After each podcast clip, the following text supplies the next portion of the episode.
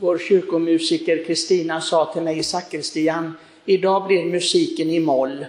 Och det sa jag, och det passar ju för dagens läsningar, de är också i moll allihopa. Och det handlar ju om evigheten och det gör ju naturligtvis alla firanden i den kristna tron. Men särskilt idag som det handlar om de yttersta tingen, som det heter.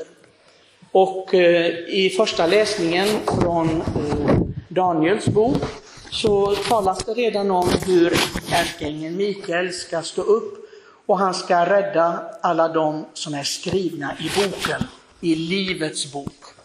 Och Herren Jesus Kristus själv fortsätter med att säga alltså att han ska samla sina utvalda.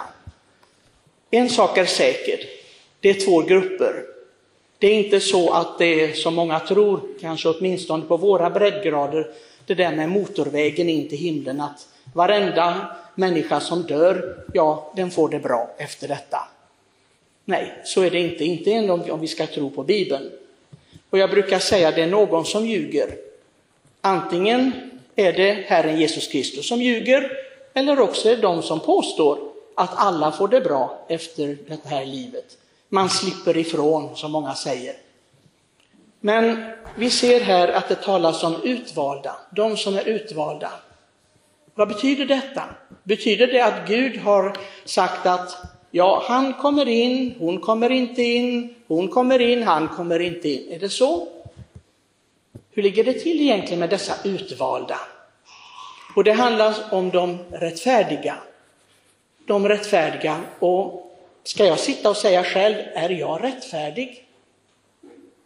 Men en sak är säker, att evangeliet är ganska klart på att det är jag själv som väljer vilken grupp jag vill tillhöra. Det är inte så att Gud pekar ut den utvalde eller utvalda, utan jag själv med mitt liv, med mina val, väljer vilken kategori jag vill tillhöra. En rättfärdig människa, vem är det? Det är en människa som söker Gud, det är inte en människa som gör allting rätt. Det förstår vi. För ingen person i Bibeln i alla fall, förutom vår Herre Jesus Kristus och hans allra heligaste moder, Guds moder Maria, som blev avlad utan arvsynd. De två personerna vet vi med säkerhet, och det säger kyrkan, har ingen synd i sig. Det finns inget motstånd mot Gud. Det är detta som är synd. Motstånd mot Gud. I alla andra människor, inklusive de stora gestalterna, fanns det alltid någonting som Gud förebrådde dem för. Så rättfärdig kan inte betyda en människa utan något fel. För i så fall skulle vi inte ha någon i Bibeln, vem skulle vi tala om då? Då är det bara Jesus och Maria. Ändå talas det om de rättfärdiga. Det är alltså de som söker Gud, de som kämpar i sina liv för att övervinna sig själva och övervinna världen, som vill besvara det som Gud vill. Inte bara det att vara en schysst människa, en reko människa. Vi brukar säga så, det är, det är en fin människa det där, en, den, den platsar säkert i himlen. Det är inte säkert att den människan platsar i himlen. Man kan vara reko och en fin människa av många olika anledningar för att andra ska beundra en, till exempel att andra inte ska klandra en. Man håller sig på mattan och gör det man ska för att ingen ska kunna säga någonting till en eller anklaga en för någonting. Och det betyder inte att du är rättfärdig. Det betyder bara att, att du är noga med din bild, bilden av dig själv, din imago. Så det behöver inte vara av kärlek till Herren inte. För att du är en rättskaffens människa. Men en rättfärdig människa däremot, den människa som i allt försöker göra det som är Guds vilja. Detta ska vara liksom det underliggande motivet, att göra Guds vilja, att utföra Guds vilja. I katekesen får vi lära oss att människans uppgift här på jorden är att lära känna, älska och tjäna Gud och sträva efter att uppnå det eviga livet. Det är de fyra punkterna som den katolska katekesen lär oss. Det första är alltså att lära känna Gud. Du kan inte älska honom, du kan inte tjäna honom om du inte lär känna Gud. Att lära känna Gud, det är naturligtvis att ha en erfarenhet av Guds existens, men mer vad är det Gud vill? Vad är det Gud kommunicerar till människan? Vad vill han? Och vi vet när, när det var några frågor, på fyra ställen i evangelierna så ställs frågan, vad ska jag göra för att uppnå det eviga livet? Och det kommer upp samma svar. Du ska älska Herren din Gud av hela ditt hjärta, av all din själ, av all din kraft, av allt ditt förstånd och din nästa som dig själv. Detta kommer upp som svar från Jesus och Jesus säger då till dem som svarar så, du är nära Guds rike. Du har inte långt ifrån Guds rike. Så att det är det som Gud vill att vi uppnår här. Och många gånger, jag måste säga, när jag går på en begravning eller när jag själv utför en begravning så tänker jag, den här människan nu som vi begraver, har den verkligen strävat efter det? Eller vad strävade han eller hon efter i livet egentligen? Vad var målet i livet? Vad försökte den här människan uppnå? Var det att älska Herren, vår Gud, av hela sitt hjärta, av all sin själ, av all sin kraft, av allt sitt förstånd, och sin nästa som sig själv? Var det det? Annars så är det ju dramatik. Det är stor dramatik. Och hur kan man då i hela världen säga när någon dör, nu har han det bra. Nu har hon det bra. Nu har hon sluppit ifrån sina plågor, sin sjukdom, milde tid. Kanske ännu värre någonsin vad vi kan tänka oss som den människans själ nu genomlider. Och hur kan man då tala så banalt om en människas eviga öde? Jag kan inte förstå det. För mig är det någonting horribelt. Jag har berättat för er många gånger det att man, man säger, som präst man säger ingenting när folk talar dumheter om sådant. När de nästan helgonförklarar en död människa, men vet att det här var inget helgon som vi begravde. Enda gången jag reagerat det var när, man, när vi begravde min farmor. Det enda gången, det har jag berättat för er. Då sa, då sa några damer till mig, Åh, Pater Josef kan vara glad som begraver sin farmor, nu är hon i himlen. Hon kanske är i helvetet, sa jag. Vad vet du om det? Vad vet du om det? Är du påven eller? Prata inte strunt, sa jag, och så gick jag liksom... Jag sa, prata inte strunt. Ni vet, ni vet inte vad ni talar om. De var naturligtvis chockade, men jag tänkte att nu får de en läxa och så kan de tänka över sitt eget öde.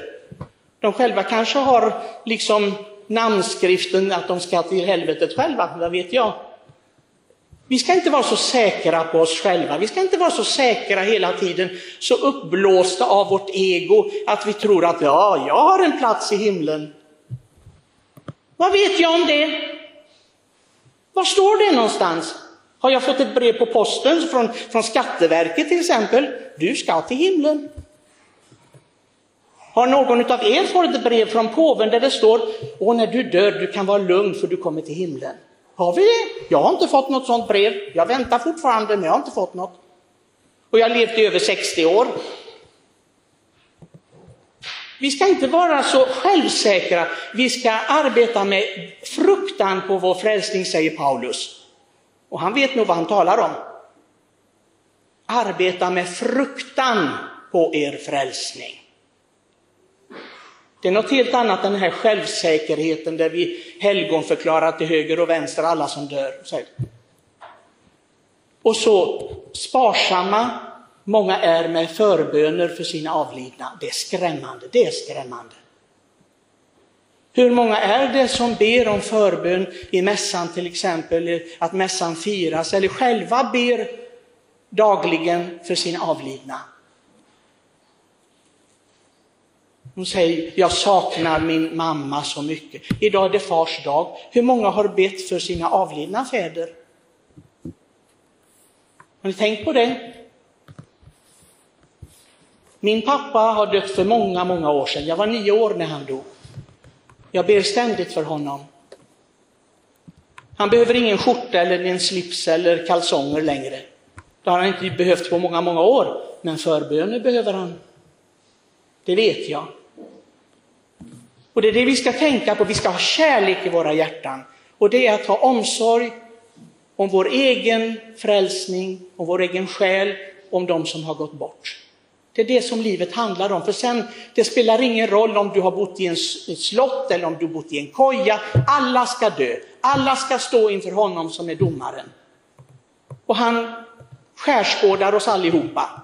Det är ingen som kommer undan, det är ingen som kan ljuga för honom. Vi ljuger för varandra, vi förställer oss för varandra, vi, vi, vi maskerar oss inför varandra och vi liksom, en charad är många gånger livet.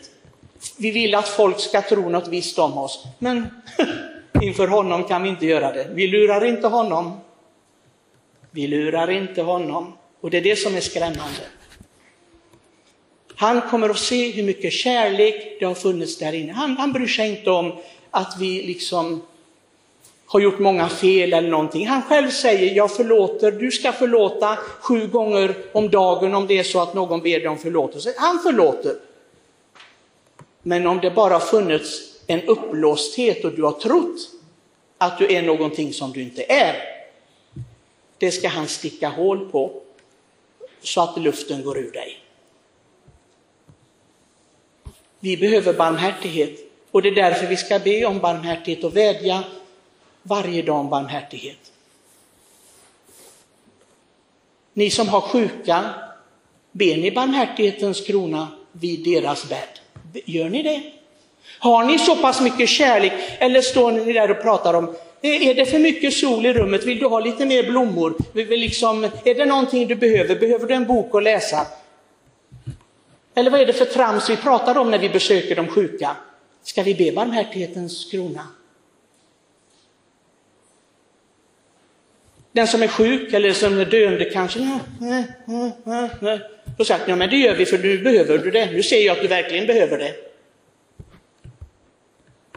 Ber vi verkligen om att prästen ska komma med sjuka smörjelser för dem?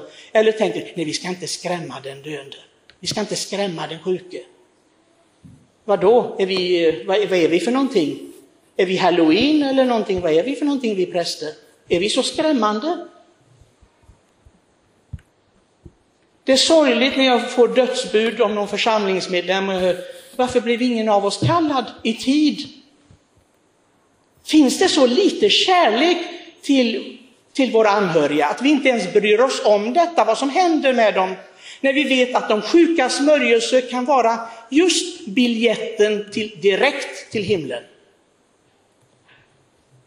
Men vi bryr oss inte. Nej, vi ska inte skrämma mamma. Låt henne få vara i lugn. När, när, hon, när hon kallnar, då kallar vi på prästen. Vad är det för mening med att kalla på prästen när människan redan är död? Jag kan inte göra någonting, jag kan inte förmedla några sakrament och vigvatten det kan ni stänka själva på dem när de är döda på kroppen. Jag kan inte göra någonting. Men medan människan lever så kan jag förmedla livets sakrament som gör att en människa kommer direkt in i himlen. Även om den människan har varit en syndare hela livet. Men om den människan ångrar sig och får syndernas förlåtelse och de sjukas smörjelse och den påvliga avlaten, det är de tre saker jag kan förmedla till en döende människa. Och påvliga avlaten, det är fullständig försoning med Gud så att du inte behöver göra någon bot mer. Du kommer direkt till himlen om du dör efter detta. Och detta förnekar de troende sina älskade. De säger att de älskar dem, men jag tror att, ni, att många de hatar den som dör. Jag tror att de har, de har ingen kärlek till dem, för de vill inte det bästa för sina döende. Och det är skrämmande. Det är skrämmande också att många som är äldre inte har fostrat sina barn till detta. Kom ihåg detta när jag ligger här, när jag är svårt sjuk, när jag är döende, då måste jag ha sakramenten. Kom ihåg detta. Många av dessa äldre har aldrig sagt det, inte, nej vi ska inte störa med sådant. Nej, det, de, våra barn får göra det de vill. Ja, jag kommer till helvetet men barnen fick göra som de ville. Bra. Jättebra. Gratulerar alla de äldre som, som har tänkt så. Gratulerar som försummar sin frälsning. Du kan gå till kyrkan hela ditt liv, men det är inte säkert att du har en plats i himlen för det. Jag behöver denna hjälpen som endast kyrkan kan ge. Ursäkta att jag var mycket, mycket allvarlig idag, men jag hör att det här Det här kommer upp hela tiden. Hela tiden kommer samma sak upp. När det gäller, vad gör vi då? När det gäller. Jag hoppas verkligen, jag ber, det är därför jag är med också i Josefsbrödraskapet, jag ber för det döende och för min egen död varje dag. Jag hoppas verkligen, och det, det är ju någonting som jag hoppas på eftersom jag är i en orden, att mina medbröder ska ta hand om mig när jag ligger döende. Jag ber att, de, att jag inte ska få en, en abrupt död, en tragisk död där jag inte får förbereda mig. Men att jag får dö en salig död i Guds fulla vänskap, frid och kärlek. Det är det enda som, som gäller. Sen vad som händer under livet, om jag är frisk eller sjuk eller om jag är glad eller ledsen, det spelar överhuvudtaget ingen roll inför evigheten. Det här är bara en parentes det här livet. Vad som spelar någon roll här är, har jag sökt Gud? Har jag försökt älska honom, det vill säga lyda hans bud? Har jag tjänat honom, gjort vad jag kunde för hans ära, för min själs frälsning? Har jag verkligen gjort det? Det är det enda som, som gäller alltså. Resten är bara bagateller i livet. Det är bara bagateller. Så låt oss be för varandra. Låt oss be först och främst för vår egen evighet. Att vi själva får lämna den här världen i Guds kärlek och frid. Försonade med Gud. Om vi ber om detta, jag är säker på att vi får det, men bryr vi oss inte? Låt oss be också för varandra och låt oss ta hand om de som är sjuka, de som är döende, de som är så att säga där vi tror att det kanske snart är slut. Låt oss verkligen visa kärlek, för det är det som Herren kommer att fråga oss om på domens dag. Hur mycket kärlek har du visat? Och det är kärleken som är biljetten till himlen. Amen.